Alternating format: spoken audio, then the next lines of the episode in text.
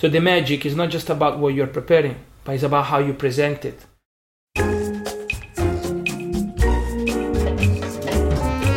Welcome to the Lush Life Podcast. I'm your drinking companion, Susan Schwartz, and I bring you the how to guide for living life one cocktail at a time. Thanks to my mother's love of martinis, the first words I spoke were shaken, not stirred, and I've been obsessed by cocktails ever since. Together, we'll learn from bartenders, brand ambassadors, distillers, and others why certain drinks are popular in certain cultures, how to make the perfect old fashioned, when to shake and when to stir, and so much more. Hear that sound? It's time to cozy up to the bar and let the fun begin. Welcome back. I hope you had a great August. To begin the autumn season, I'm here with a cocktail whose ingredients include hard work and determination, mixed with a centuries old Italian spirit reborn, all served up by today's guest, Luca Mezzaglia. But before all that, I have some really exciting news. Lush Life Podcast and a LushLifeManual.com have been nominated for a Saveur Magazine Blog Award in the Best Drinks Blog category. I thank all of you who nominated me. There is both an editorial award and a popular award, so head to a lushlifemanual.com and vote as many times as you wish. Now, I know I promised you season three, but technically this is still season two until everything I have planned for the new season is ready to go, and it's not. At least, not right now. It's all semantics anyway, season two, season three. It's still Lush Life and still the how to guide for living life one cocktail at a time. Which brings me back to our guest, Luca Mezzaglia, the brand ambassador of Italicus, Rosolio di Bergamotto.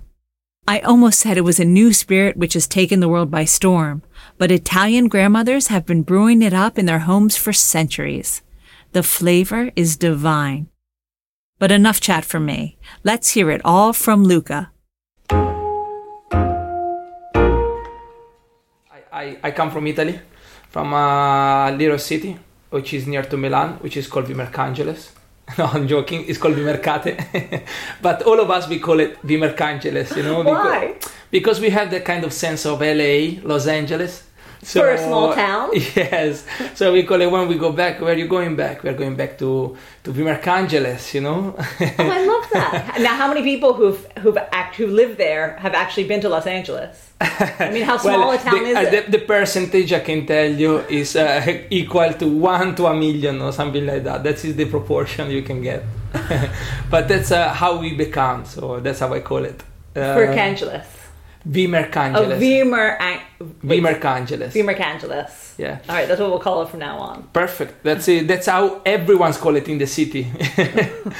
they take us like they think that we are crazy. Sorry. Uh, but yes, I come from there, and I spent uh, about 20 years of my life, 19 years of my life, over to uh, in Italy, where I had a lot of fun. it's an incredible city. Did you study anything? Uh, yes, I tried. You know, I wasn't the best. You know, my mom is a teacher, and because of that, I need to, oh, you know, I need to put myself in a different position, so make troubles and uh, go to bars. But was she a teacher like at your school? Uh, no, it was a different school. She didn't want to be. Uh, she chose to not be. What did she teach? Uh, religion. Oh boy! yes, exactly. So you were a bad boy just Yeah. because you taught religion, right? You got it. You got it right. Uh, this is the truth. so I was a bad boy. No, I wasn't. Uh, but yes, I've been studying, and I always had a massive passion for bars and cocktails. So literally, when I was 14, 15, I decided to start to work in in restaurant. Why do you think you had this passion for bars? I, the reason why is my grandfather. My grandfather used to have a bar, and I used to be. Uh, I was small, and I used to running around into the bar.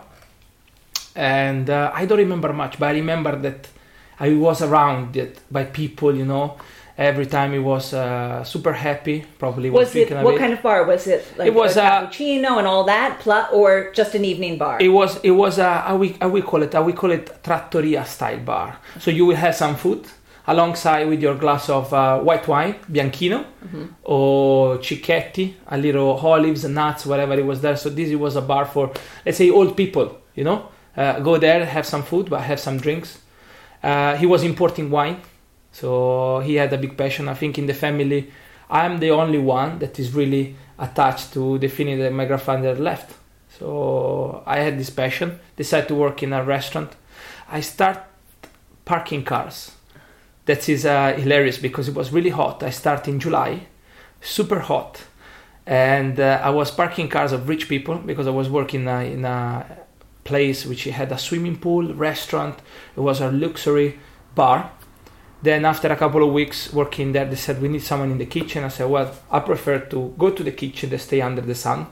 So I started to work as a kitchen porter. I guess because you're 14 and 15, you couldn't work in a bar. Uh, Right well, away? yes, I couldn't. I couldn't play with with alcohol until the age of I think 16.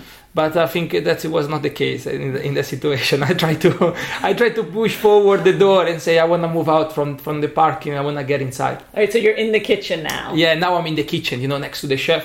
I was always a, a fascinating. I grown up with my grandmother and my mother cooking. Uh, when I say my family, my grandmother, my mother are the best chef, it's real. Well, of course they are. They're really, really, really, really good. And uh, I always have this passion of doing something for other people, you know, like cooking or making drinks now. But, uh, you know, everything it starts, you know, I sparking myself, be in the kitchen.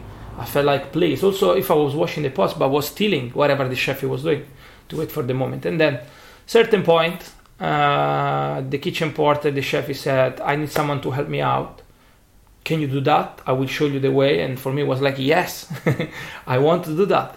So I started to helping the chefs to do things, preparation and everything else. So we had another kitchen porter.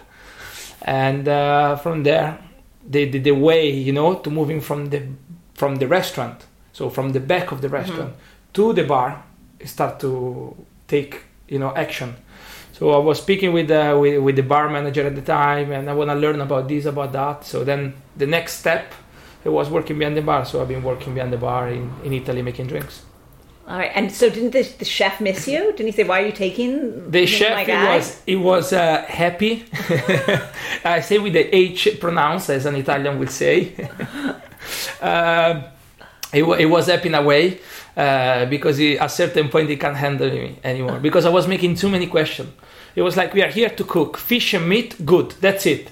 And I was making it. Why we don't do that? Why all my research, all the things? It was like, can you leave this place? I, Go, you are annoying. bar can handle you are you. annoying. You're annoying. You know, I was like, okay, fine, fine. So when you first got to the bar, you know, your first day, did you think this is it? I feel this. This is where. I when it was been." first day, it's like it's been a good feeling. You know, Mm-hmm. it's, it's been uh, talking to people for me. It's been always natural. In the kitchen, I was speaking with the chef, and I was proving myself, showing to do something. You know, I was trying to cook. I was doing my best. But when I jump into the bar, I said I can do my best, doing the best drink with the best flavors. You know, so you you you have your palate, but at the same time, I can talk to people. So the magic is not just about what you're preparing, but it's about how you present it. Sometimes in the kitchen you have a great chef, he's making the most beautiful food, and who he comes to the bar, uh, who he comes to the restaurant, or who works in the restaurant, he drop you the plate like it's not so special. So that is a transition that you miss it. So I felt myself like I can do both in one, and this is the way how I want to go. So after a while, I after a while, after a season, uh, I start university. I try to study economics after three months or four months. No exam. I didn't study. I did all the party could be possibly imagine. You were the one to know in college, right? I, You're I like, knew everyone. You know I knew everyone. I knew everyone. tell you where the good parties are. I was the, the master. And uh, I talked to my dad and I said, you know what, I think I'm wasting my time.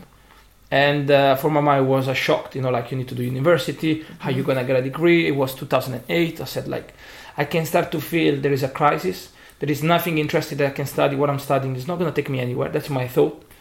And I said, you know what, dad, I want to live and I would like to, to follow my passion, which is about bars, restaurants, so be involved to, to the drinking industry. My, but my dad looked at me, and two days after, he bought me a ticket. Said, "This is your ticket. Next week you go." I was like, I was like, okay, okay, seems to be quite fast the transition. So yeah, yeah, don't lose your time. Just get your stuff and go. We are we are tired of see you already around doing nothing. You've been spending three, four months not doing much. Get your stuff and go. My mom crying. oh no. so, but in the end, he helped me to to push at that push. He give me more like, okay, you say like that. Mm-hmm. Then I'm gonna take it and I will show you. I will not come back if I will not do what my intention are. So then from there I moved to, to England. Literally, did he give you like literally a ticket? Literally, he showed me. I just bought your ticket. This is it. And, and the ticket and was to London. It was to London. Yes. How did he know that you wanted to go to London? Uh, the reason why is because the three months that I spent in the university, I was coming to London quite often. But when I say quite often, I came like probably four times, five times uh, in, the, in three four months. So what happened is i said to him like you know i can see that is interesting. It will be a place where i want to live. I see the culture. I was talking through him and say that. And uh, i was discussing uh, when i arrived home i said university i'm not doing well. Maybe maybe i should consider to move to england okay. and go to london. So then he heard my words. Two days after he came with the ticket and i was like okay next week you go. That's and when it. you were visiting london did you check out all the bars here? I mean what I did, I had a friend of mine, uh, which uh, he was involved into a bar, which this bar I think doesn't exist anymore, mm-hmm. and uh, another one which is one of his best friends too. So I was moving and go around with them. So we were going clubs, we were going bars, and I start to look the bars in a different way. You know, like the perception that you have in Italy is one thing. You know, Negroni, uh, you know, sbagliato, spritz it's all in the same glass. There is not much love, but you know, you just drink it, a big jug, you know. Here I could start to see the definition of what it is, like the details, you know, the glassware, the ice, the way how the bartender were moving around. Then, you know, I used to go to uh, a place, um, what's it called, in Notting- Notting Gate. I can't remember right now the name. Ugh. Trailer Happiness? No, it doesn't exist anymore. I can't remember the name. I used to go there where Agostino Perrone used to work. Uh, Montgomery Place. So I used to go to the Montgomery Place and see a different world of cocktail. And I used to come, see these things, and uh, from there, you know, the passion starts to be even more. And say, maybe I should follow my passion, and that's it. Not do what the schedule, mm-hmm. or because your mom or your dad tells you you should do this because what. Uh, this is not my. It's not their plan. It's my plan. You know. And did you feel that you had enough kind of in your bag to go to London and be able to get a job, or did you just wing it? I, I said to myself, it's like before I start, before I will make it. So don't waste your time. Just go and do something. You know, like first of all, I had to learn English because I didn't know how to speak the language. I in Italy did. I have to say that I never spent much time of learn you know what English is about. Still now I have trouble and issue when I speak or when I send emails, you know. But at least I'm funny, so and charming. So the two things they got equalized, you know. But uh, uh, yeah, so I had to learn the language first, and uh, so I, I, made up a plan. I, I, sit down and said, okay, now I'm leaving. This shit gets serious, so let's let's make a, a real plan of what to do. What's this? What is next? And how I need to move forward. So I make my, my own plan and I kept it there. Every birthday, I will open the plan and see what I achieved. So to check and check, I still do it. Uh, still doing it, and uh, yeah. so. So you got to London. Where did you look for your first job? Uh, I had a job on day two. I soon arrived. Well, there's so many Italians here. But right? the best part of being fired on day three. this is the best story I can tell because arrived to London, I had uh, an incredible uh, company of people around me. Like I arrived here, I have my best friend that he had a house. So he said, "Don't worry, you don't need to pay the rent. Me and you, we get in this, this flat, and we sub rent it to other people, and we get the money out of it." So I said, "Perfect." I said, "How much you need?" It's a thousand pounds per head, and then we do this. I said, "Perfect." So as soon I arrived on day one, a thousand pounds to him. I, I had like probably a thousand, a thousand five hundred on my mm. bank account. I went out for one night or two nights and I spent another 500. So I look my bank account and I'm like, okay, I have 500. Okay, now the thing is gets tough. You know, now I need to I need to move faster. And uh, he said to me, okay, I got a friend. That friend where a that that I was spending sometimes back in time when I used to visit London, and he said to me, "Oh, don't worry, there is my girlfriend." Uh, that uh, is, they're looking for a kitchen porter. Can you do that? I said anything is fine. Okay, fine, fine, fine. He called her up and said like, oh, there is a friend. Oh yeah, don't worry. So I organized. She called me back. Said, oh, don't worry, Luca. Tomorrow morning, straight away in like that. Uh, yes, tomorrow morning, uh, six forty-five. You come into the restaurant. I give you the address. You pop down and you're gonna work straight away on the same day. I was like, wow, you know, like so fast. I arrived there do my shift, introduce myself. I found out in this place it was called Caffè Concerto. I don't know if you ever heard about it. So I arrived into their place, uh-huh. I go downstairs, work in the kitchen all day long, without speaking, without food, without nothing. Just drinking water, washing dishes all day, all day, all day, all day, all day, all day. At a certain point, I see uh, the general manager or whoever was in charge, the guy with the, with the shirt, he come to me and he start to shout at me something. I was like, oh, I look at him and I was like, what does he say? You know, I have oh, no idea what he's about to say. I say, you uh, may, yes, yes. And he was like, no, no, no, no. I was like, I don't know. I was like, okay, fine. I said, okay, I'll see you tomorrow. Tomorrow, it was a word, you know, tomorrow, you know, same time. Yeah, no, no. no. I didn't understand anything. Well, I arrived home go to sleep because it was already late. Day after, I go back to work. The same person with the shirt, he do me like that. I was like, what the hell is going on? Why does he want allowed me to come in? what happened is it was like, no, you're not here. In the end, they tried to understand. He didn't want me. So I called my friend. I said, something happened. I arrived here and he just kicked me out of the restaurant. He said, I didn't tell you. I forgot to tell you. You know, Sylvia, which is uh, uh-huh. uh, his girlfriend, he had a big fight with the general manager. He told him to f off. So has he introduced like her cousin, you know?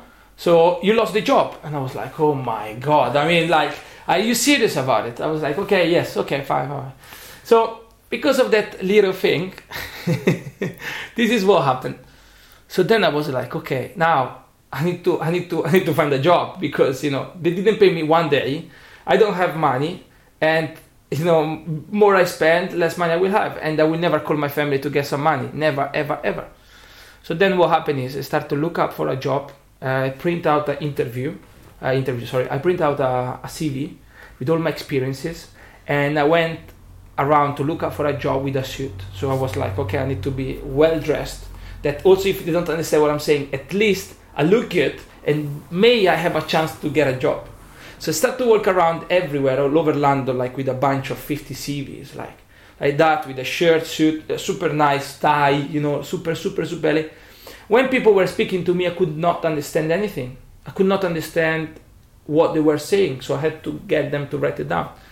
So walk, walk, walk. At a certain point, I arrived to Covent Garden, and uh, I meet this woman, and. Uh, I said to her, I'm looking for a job. I prepared this sentence. I repeated hundred times to remember it because I didn't know what to say afterwards. It told I'm looking for a job because I was going around to I say, I'm searching for a job. You know, that's what I was doing.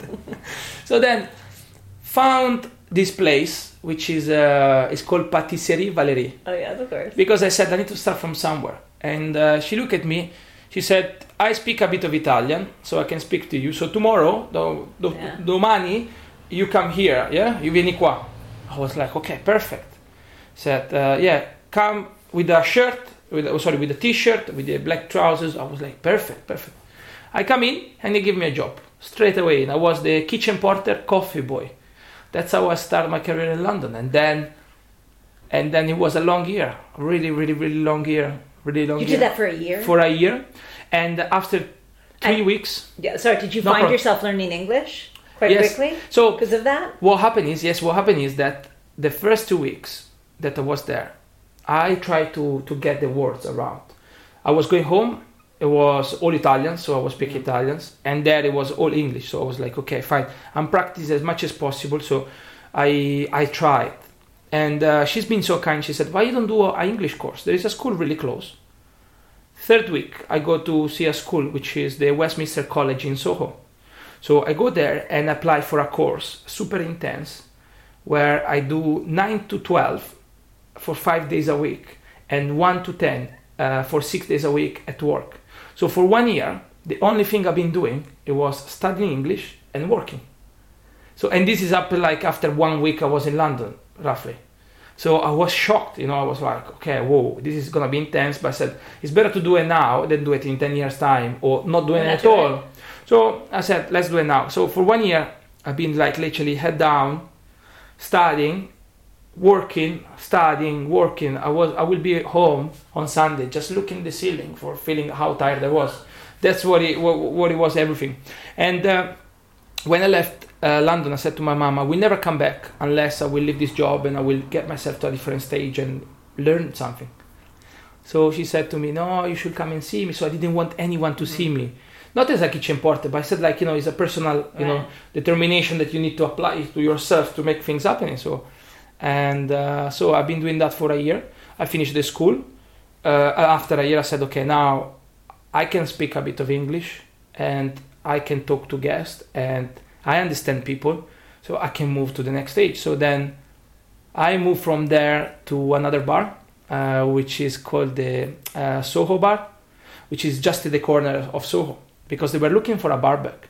Because I said, I'm not here to be a kitchen porter, I'm not here to be a waiter or a restaurant manager is not the point. My point is to here to be the best bartender that you know I want to be and be in the bar industry. So I said I need to start from somewhere.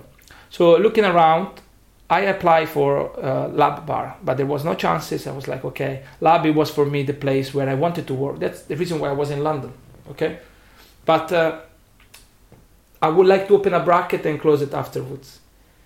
The old feeling that I had to be in London, yeah, when I start to think about it, to moving on, I wrote an article about Giorgio Locatelli, which he was on GQ Italia, and he described his experience, which he was from, you know, the, the Como Lake or, you know, the area where he came from, moving from there over to London to cook and stuff. And I was like, everything is possible, you know, like it does not matter, you know, there is no limit to whatever is your passion, your feeling.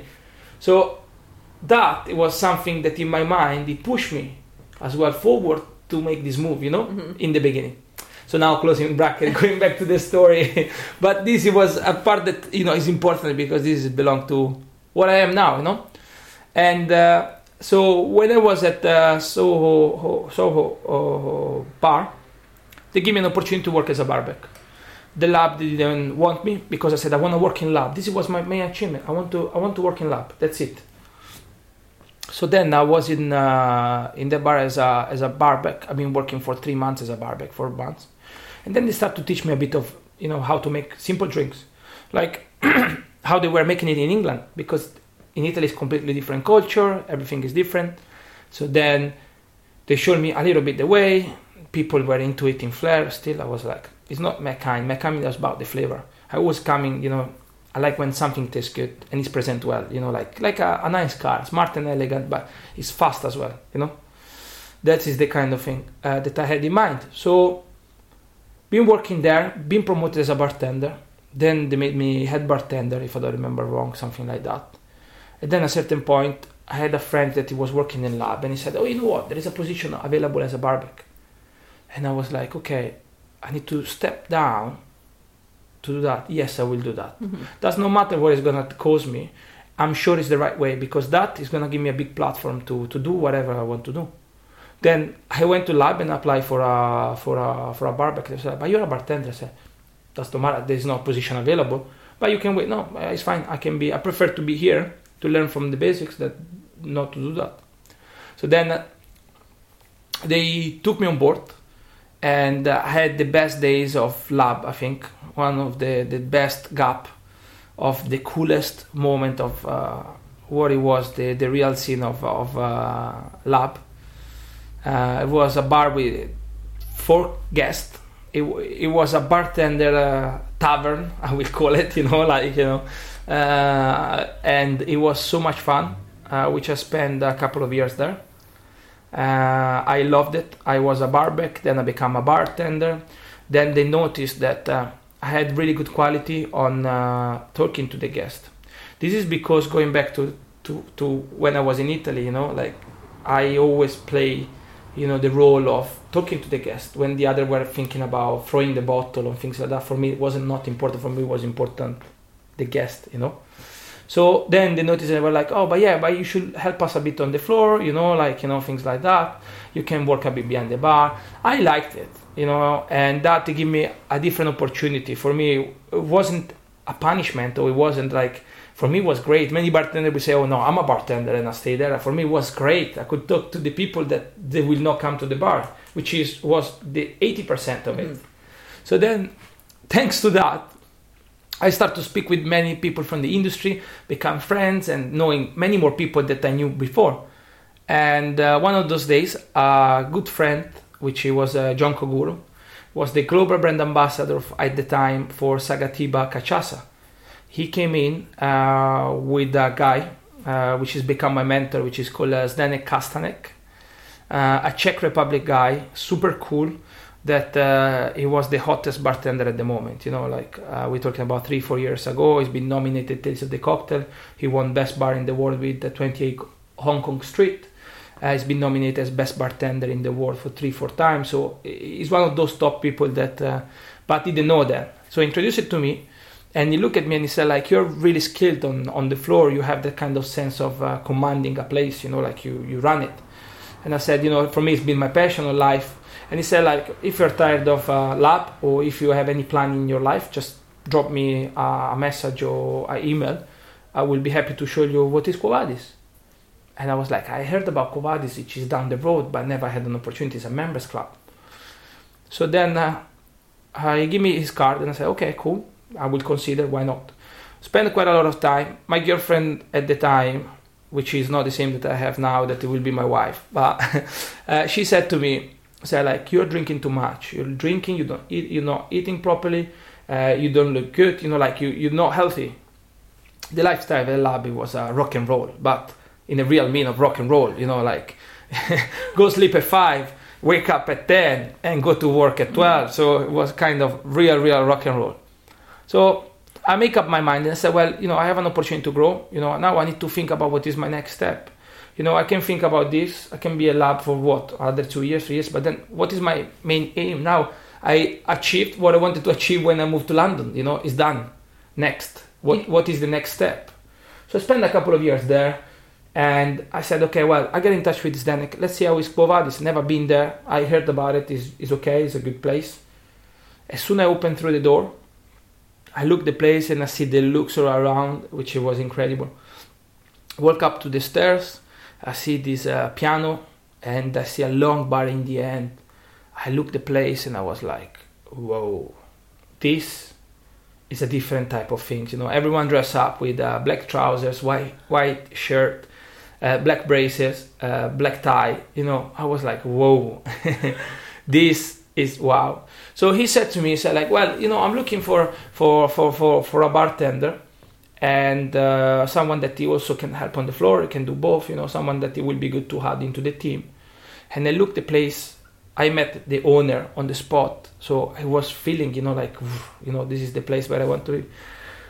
Left the place, um, step on, step on. As soon as I come out, I step on the. Sorry to say it, on the shit.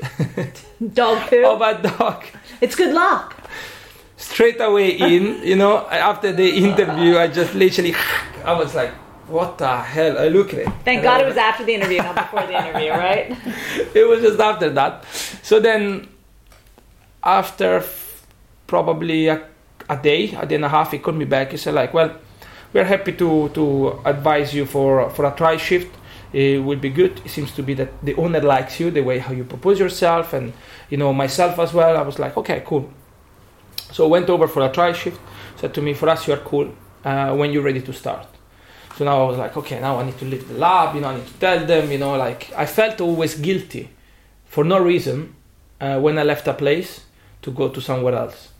Um, have no idea why. Uh, maybe because you feel attached. You think well, loyal. I guess loyalty. Think is one of yeah. the, the the thing that you're like, but you know the people around you as well. A little bit uh, why you're leaving. You know, like uh, you know, like everyone needs to move on.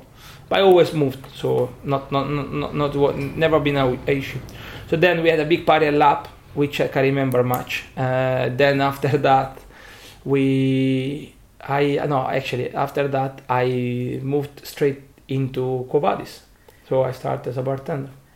So was it everything that you thought it would be when you? It's never everything you feel. You know, it's never like that. Uh, it doesn't exist that place. Or if it exists, it's because you make it your own, starting from scratch. Uh, but uh, I realized it was the place where I wanted to be. Because and what do you think you learned from that compared to lab? Uh, what I learned from Quo Vadis was the elegance, the smartness, the way the bespoke tailor-made service. That's what I learned. The way how to treat the guest from the moment that they're coming through the door. Mm-hmm. That is the mo- that is the most magical moment for a guest to come through. When I come to your house, when I go to your bar, I open the door. I wanna feel it. I don't wanna go to the bar and no one is look at me. Everyone look at their drink, and I'm sorry, you know, you know, can I have a drink, please? No, you don't want that. You want open the door. How are you? It's really nice to see you again. You know, how's things with you? Yeah. So really, it's the hospitality Yeah. of hospitality. The you like. hostitalia. Host, hostitalia. I love that. That's that's what it is. The hospitality. I love that how you just make it Italian. yes, that's how it is. I will do seminars in the future in regards of that. You will see. Hostitalia. So the fact is that that we decide to, uh, I decide to be there and embrace this challenge. I've been lucky. I've been uh, so involved into that. At that time, Zdenek was applying. It was doing the Bacardi Legacy. Okay, so it was one of the finalists, the three finalists. So it was already in the final, and I was looking at him. I was like, "F- yeah. he's literally making like a, a, a history, a legacy behind himself. And I said, like, okay, from now on, I want to start to compete as well. So I didn't say anything to him or to nobody. I start to search and research about competition and stuff, and I start to apply. So I start to apply, I start to work concept around, and uh, a certain point I had to say, you know, I decided to apply. Ah, so you want to compete as well, but you need to think. He started to give me advice and things, and I was like, okay, you need to help me with this, da da. da. So it become like a job on three, you know, like from the morning until the night. I would not sleep to think about the drinks I need to present for the next competition. So I've been doing like I don't know, probably ten competition, and uh, I was going presenting myself always like third, second, second, third, fourth, always like on the top three, four. I was like, okay, you know, I don't make it through. One day I went for a competition which was the, the Saronno, and uh, the judge was I remember I still it was uh, Ryan Chetiyawardana, uh, then it was Simone Caporale, and then it was uh, Simon Difford. So I did this competition. Not an easy three judges to impress. yeah, especially you know uh, Simone was a, is a good friend, so it was a good friend. But at the time we knew each other, but not you know so close as as we are now. So then I do the competition and coming through, there was all the competitors. I do my presentation and I try to stand out from the crowd. You know, like you know when you do so many, but you know what to do, what you know, straight to the point. They called the third, and I said, I'm not the third. Uh, or uh, I'm the fourth then, not the second. I said, so then I'm the fourth for sure. They called the first, and I won the competition for the UK. I was like, I can't believe it. I just made it through. You know, like, and it was about eight months that I was working there. So it was great, and I will go to the global final. So I start to get into the mentality of understanding. okay, back up. What do you think is the thing that pushed you to become the winner this time? I think what it pushed me is the willing to, to prove that I was a uh, you know I was a valid bartender. I was someone in the industry that they want to stand out from be just a bartender. How many bartenders do you have in London? Millions. but I wanted to be one of those that you you will know his name, you will know what he's been doing, and you will know that that he's passionate about that he will make it. And So I think, think my that that one just day it all clicked? Yes, one of the things that everything is matching. You know, probably uh-huh. someone missed the recipe, probably uh-huh. someone didn't turn up. Everything worked. Probably like you uh-huh. know, and I did my best. So it was like a kind of mix of uh, luck and things. So at that time, you know, Zdenek looked at me and said, like, I'm really uh, proud and pleased to see that. And that was only eight months into. yeah, it was said, eight yeah? months, one one year roughly. Uh-huh. Yeah, so it was like I'm really pleased. You know, all my colleagues they were there for probably two three years and they've been competing, but none of them took the trophy home. Mm-hmm. So they were like, okay, you know, this is really really, really interesting. And then from there, I went to the final. I didn't make it through. Uh, I didn't win. Uh, I was the fifth out of uh, 10 but to go to the global fireland for me opened up a new world you know like the bartending is a serious thing. You know the cocktail and the serve and the way how you make feel people you know? Mm-hmm. so this is one of the things that uh, I try to to implement it you know into the next competition and next and next and so then when I was at at uh, Quo a certain days then he called me up and he said like I need to give you news. I said like yes so you know I'm leaving Quo Vadis and I was like okay wow leaving Quo Vadis. This is a big thing. What are you doing? What, what, what, are you doing? You know, I was like, my mentor is just yeah. told me that he's leaving. What is he doing? So like, I'm going to India and I'm gonna go to work for Bacardi. I have some activities. You know, I won the UK legacy. They offered me a job, and then and then I could see the whole team after him like leaving. I was like, okay, fine. Uh, what is next? What I really wanted to, what, what I want to do. I said like, don't worry. I will give an advice in between everyone that is here. You are definitely has more potential to have my place, you know, like. So we, I think the owner that really pleased to have you on board as you know a bar manager for the place. I was supervisor in a way. I become you know like responsible for the closing. You know, in the meanwhile, they never pay me for it, but they let me do it. So the, the kind of usual uh, London style, you know, when they see someone that they really want to do it. But then at that stage, like I think the owner they will be happy to to have you. So I remember that the owner said to me, ah, you know, you look young, you're good. Maybe as assistant, maybe we should give you some someone next to you.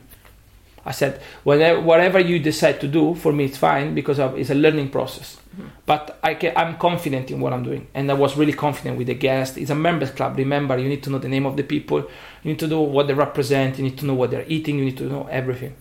So then after that, they call a guy in and uh, luckily, you know, it wasn't so so so great. Luckily for me, and uh, after one week or two weeks, they sent him out, and uh, they, they they said to me, "You are the bar manager. We want only you.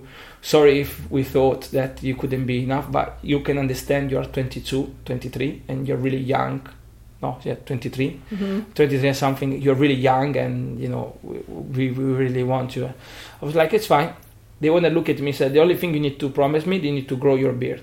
I was like, okay. To grow your beard? yeah, I was like, why? I said, like, because you look too young. You said, you look too young and you are untrustable. Please grow, grow your beard right now. I was like, okay. so, so this was the package that I had to take. So I grow my beard. Since then, I have my beard. and then I was the, the, the bar manager of Quo Vadis. Then Quo Vadis changed Jeremy Lee came on board. So Philippe, which was the French chef, left, which was incredible chef. Jeremy as well, incredible chef. I've been working close with him, understand the seasonality, really seasonal British, um, uh, you know, f- food. That's what he used for his dishes, and uh, I fall in love with his kitchen, with him as a person, a character. He's been doing a lot of activities in uh, BCB presentation, the best British uh, chef, food food chef. I can remember the title of the, of the show. It was one of the judges, one of the mentors. So it was something like really big, and I was like, this is a good place where to be that you can open up, you know, your connection. Uh, in the meanwhile, at the club we had Daniel Craig coming for a martini, you know, or Jude Law coming for a vodka lime and soda. Uh, you know, so we have a really high members mm-hmm. club um, orientated of actresses or actors and stuff. So quite cool. Loved it. Been there for uh, probably I don't remember three years, maybe three years and something. Uh, loved it a lot. And at a certain point, a friend of mine came in as well. It's always someone came in, you know, like. and said, "I have a better job for you." No, I came in, and uh, he asked me something. He said, "Are you happy here? Because I got something for you." Is my friend is the operational director of a big group and you know he's looking for a bar manager. I was like okay let me have a look. You know like why not? It's three years now three years three and a half we did a lot of things why not? It's good good to change. Mm-hmm. i remember the words of a good friend of mine which is called Marc Plumridge. Uh, he says in a place you work three years the first you settle in the second you prove yourself and the third you, you think how to make a move so I was like, I was thinking about those words at that time, and uh, and then uh, this friend of mine got me in touch with um, with the operational director for Aqua Group, and uh, we decided just to to talk. He offered me a position as a, a bars manager for the Aqua Argyll Street, which has two venues. One is the Japanese, and the other one is the uh, Spanish. So you have two bars plus the bars outside. So three, four re- revenue center, big venue. Like during the summer, during the winter, a little bit quieter, but a really uh, good place where where to learn a different type of you know managing. You know, I had 22 people there. Mm-hmm. So then I took the the challenge on board, and uh, I brought with me my assistant which he became assistant. He was a simple bartender at Quo Vadis, but he became my assistant. I took it over with me. We made a massive change from the glassware. So we implement what it was a cocktail culture into a place where it was completely lost. Mm-hmm. The numbers and the money was the most important things. The rest it didn't count much. Uh, unfortunately, it's like that the culture. Uh, so then I spent a year over there, I think, or a year and a half. Then they sent me to Hong Kong for 15 days, 18 days to overview some bars. So I had an opportunity to see the bars of the company overseas, which it was great. Then after that, I came back and they said to me, "Well, now it's time for you." We, we did a new opening of a bar in the meanwhile. So at Nueva, so the Spanish side, we I redesigned a bar. So I start to get into a projecting, you know, like something that I never done before, projecting a bar from scratch. Like you have a piece of paper, you know what to do, how to do it, and uh, uh, we launched the bar uh, with the terrace. It was successful. New opening of a new restaurant, fantastic. And now the boss said to me, "Your time is gone. Now you need to make a move. We need you at the Shard." I was like, "Okay, you need me in the Shard." Okay, I said uh, we we discussed, you know, for a few months. I told him no first. I said no, I want to be here. Then he got a bit nervous about it. Like you know, for a month he didn't speak to me, and then he came back again. Uh, now we need you. La la la. Don't be so full of yourself. The usual words to make you make make a step. Uh-huh. I said, no, I'm not making that. It's just I'm making this because I pretend. I'm not asking. I pretend more money that you propose me. So then it was like, okay, you trying to be like that, like you know, like he's a, a person with a different feeling. It's really personal. In the end, they give me what I asked, so it was fine. so I won. And then uh, I moved over there. I can say that it wasn't easy because they've been without a bar manager for like six months, eight months. So you can imagine the disaster in there. There was not a reference. There was an assistant that didn't care. Uh, great person, uh, but obviously different. So we had a few troubles here and there, but in the end we moved. We moved forward and spent another two, three years, I think. Did you ever think, oh, it's a good thing I did three months or of accounting and economics at university because now I've got. That's for sure. That's for sure. I tell you one thing that my, my teacher he told us. Imagine the classroom at the university. You probably been you probably been studying. Uh, I did not study by being there. This classroom we were probably 300 of us, and he start to understand which are the group of people. You know, in the first three months, he understand. He doesn't care, and he said to us, "I will make you just one question, and I will give you as well the answer." Okay, why you are here today? Like it was economics. He was talking about you know the way he had like two companies and in the meanwhile on his spare time he was coming there to teach us how to make business Mhm. and uh, he said that to us and I, I put my hands up and I, and I said i'm here because you know i want to learn as much as i can uh, you know in regards and i want to do my own business and he looked at me and said okay what, what is your name he said my name, is- my name is luke and he said well i can tell you this that if you really and you truly are a businessman you don't need to be sitting here to listen what I'm telling you. You can do it without me. So there is no point for you to sit in there and listen to me. You can make your own business without doing this, you know. This is just a little help, you know? Like and this is for everyone. So everyone look at around, I look at myself it's like this guy is telling me that what I'm spending, what I'm doing is not right. This guy is mad, but probably it's so right because I asked him, Well, you're telling me this, and I said to him, and then you've been studying. And he said to me, Well, I had to study to teach in a university, but the first successful business that I had, I never studied for it. So how you gonna put it down is up to you, you know. Hopefully, you went back to your dad and told him the story, and then he gave you. Probably I will do that, but I was like, okay. well, let's talk Italicus. Hey, All right. Yes, yes, yes, yes. Let's talk Italicus. So you finish with the shard or whatever, About to- that about happened. about to. about to. But so tell us about how you got involved with Italicus. So uh, Giuseppe Gallo has been uh, one of those extremely talented people. I'm not consider him as a bartender or a manager or a director, person, people. You know, that's what I'm consider him. To see a vision and make it happen. Um, so I remember back in time, he launched a product that it was called Italicus. Uh, it was the beginning of September. We didn't know what it was, and I've seen it. I was like, whoa, you know, like this is a big boom. The bottle it looks fantastic. You know, the video of the thing it was incredible. I knew that he was about to do something. I've been working with him when he was in Martini, so he was calling me up to do events with him. I would be pleased to do it. Whatever he will say, I, w- I will support him because he's really cool uh, person, you know, like to, to stay around with. Then uh, it comes to a point that we had a chat, and he said to me, like, you know, I talked to Giuseppe. He says to me, "Yeah, you know, look, uh, but would you would you be interested in making a move?" I said, "Like at the moment, I'm fine where I am. You know, like you know, my you know, I got to pay this and that. You know, but I'm really passionate about. So like, I can tell you. That's what he said to me. He said these mm-hmm. words. He said, "I can tell you for sure. I can afford you right now. I'm sure about it. But stay with me, and soon I, I will come back to you." I was like, "Don't worry, Giuseppe. It's not. It's not about money. You know. You know. I like to stay next to you, whatever you you want me to help with. I'm really pleased, and I do it with passion and love. So don't worry." So then we left ourselves like that. In the meanwhile, we've been speaking for other uh, activation that we were doing. Uh, then we were speaking at uh, London Cocktail Week. He came to me and said, "Look, I need to talk to you." I was like, "Okay." So you know, I need to tell you this, and I said, "What do you need to tell?"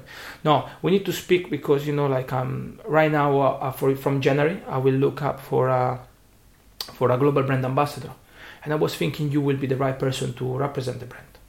And I look at me like, look at him like that. I was like, okay, that seems to be like interesting, you know, like the, the, the feeling of it. I said, okay, let's have a proper sit down. I'll come to see you. Let's talk through everything, and then let's see what what we can make it together. He said to me, explain the concept, explain what it is. You know, it's a startup company. It's three people. I know everyone. You know, I, I knew everyone, every everyone from Italicus since before. And um, we had this chat, and we said, you know what? I will be pleased to be on board. I'll start on the second of January or the third. I don't remember. And uh, that's how we start. Did you know anything about Rosaglio? Uh, well, I knew what it was Rosolio because my family used to produce it. But this is a different type of thing. So when we speak about Rosolio, we need to really clear. You know, my grandmother used to make a Rosolio with roses, for example. Is this something that like every grandmother makes? Uh, well, they used to make it, but I got lost in the tradition because Rosolio is just a simple medieval, you know, like a really ancient. Is a really how can I describe it? Rosolio is a really ancient type of liquor because it's made with any kind of spice that will grow close to your house, like something that you could find to the local field from the north of Italy to the south of Italy. Obviously, the spice that you will find will be completely different from north to the south. So they were harvesting whatever it was growing, infuse it with alcohol, and add sugar. This is a rosolio. Rosolio, the word, is coming from the Latin word ros solis, which means morning dew. In Italiano, in Italian, goccia di rugiada. So why is that? Because when they were harvesting the spice, they will go early in the morning, and what they could find early in the morning, the little, you know, uh, dew, condensation, yeah. you know, on the top of the spice. So that's his name, Rosolio. So Rosolio doesn't mean that it's made out of roses. Roses can be one of the um, botanicals which is implemented into the Rosolio, but it's not because of that that it's called Rosolio. Now, did your grandmother make with rose? What did she make with? She was making with uh, dried roses. I have no idea why or whatever. Probably was the, the spice that she could find. You know, like we go to herboristeria, which I have no idea how to call it in English, I don't. but uh, it's a place where you find herbs, roots uh, that they, they were helping, you know, digestion. You know, everything is natural. She would go there, buy some flowers, pour into alcohol, leave it there for probably a month, and then add the sugar afterwards. That's his rosolio. And what are the, the most famous ones? Well, So there's roses. uh, well, what the- others? Well, when we speak about Italicus, is the most Italicus uh, Rosolio di Bergamotto is the only Rosolio which he has is distributed in 24 countries worldwide, is the global rosolio. You know, like Mm. as a global print.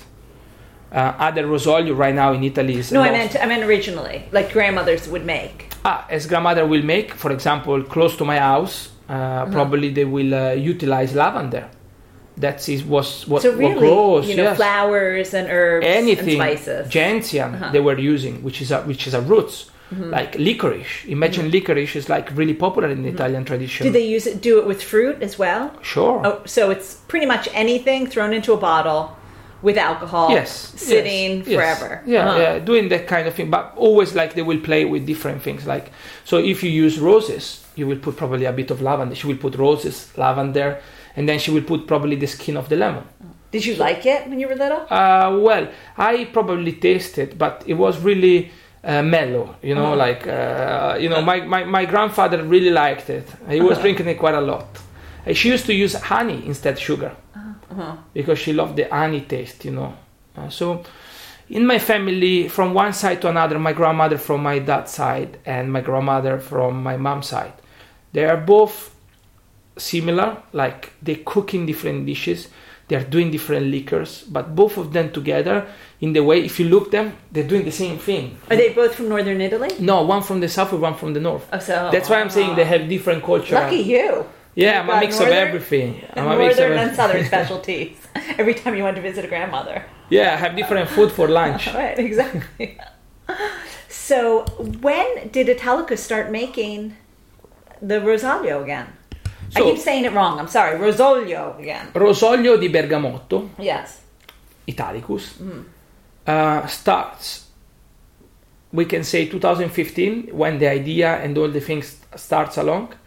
The first launch of Italicus, Rosolio di Bergamotto, began in September at the Beaufort Bar at the Savoy Hotel, where Giuseppe introduced to the world what is Rosolio, you know, and uh, introduced what is a Rosolio di Bergamotto.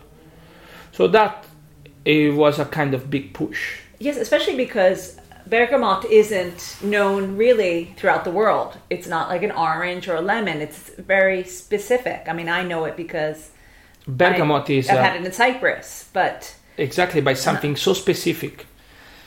Bergamot is uh, the unique, most authentic fruit, which is come from a simple and single origin of Italy, which is Calabria.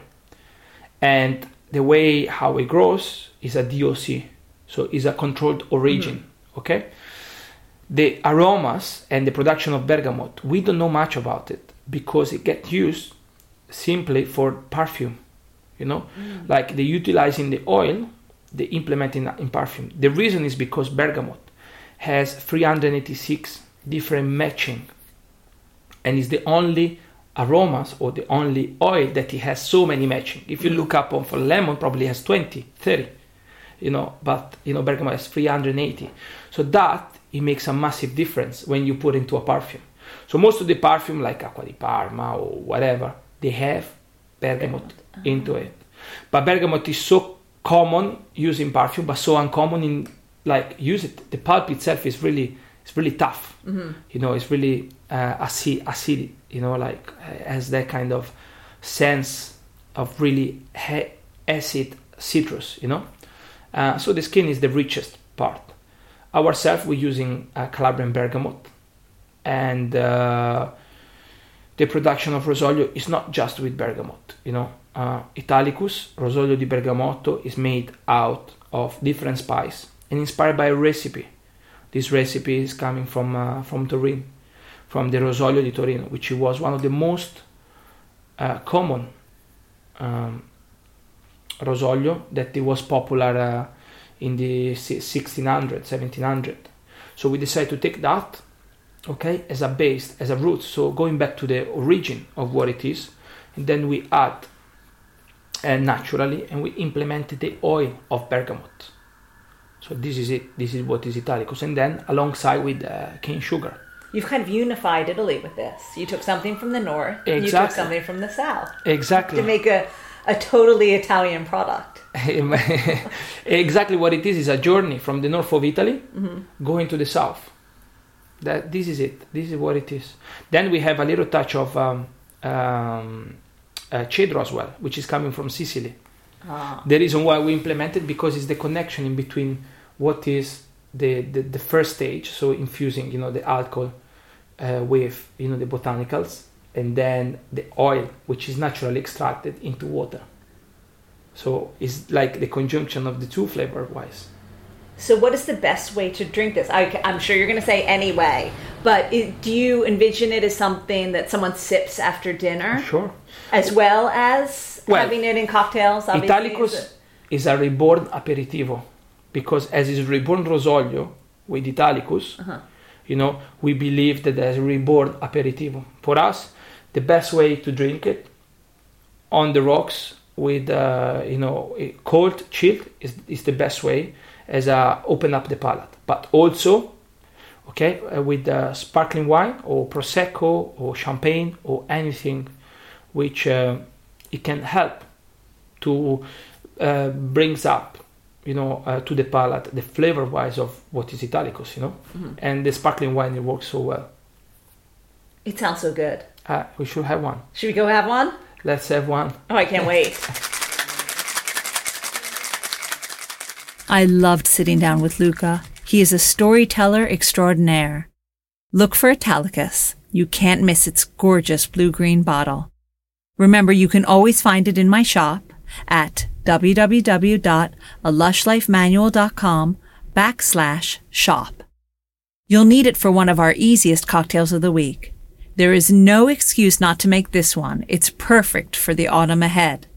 So here it is, our cocktail of the week.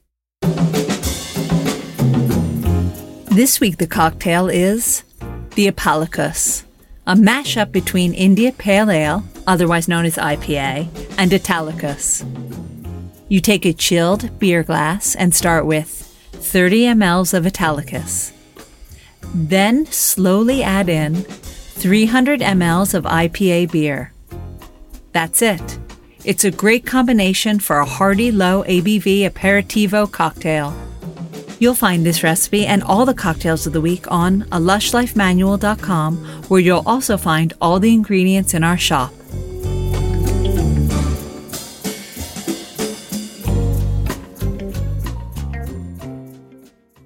Next week, we visit with Stephanie Jordan of Drinking Out Loud. We first sat down to chat when she was brand ambassador of La Chachera Rum. She still works with them, but now runs her own company, and what a story she has. Before I leave you, don't forget to vote for Lush Life for Saveur Magazine's Best Drink Blog Award by heading to a lushlifemanual.com and clicking the button. Thank you. Until next time, bottoms up. Thanks for listening to the Lush Life podcast, the sister of A Lush Life Manual. For more information and links to everything you heard, plus a bit more, please visit a lushlifemanual.com. Always remember the wise words of Oscar Wilde all things in moderation, including moderation. And always drink responsibly. Okay, I said that last part. Theme music is by Steven Shapiro and used with permission. Lush Life is produced by Evo Terra, and I'm your hostess, Susan Schwartz. I'll see you at the bar.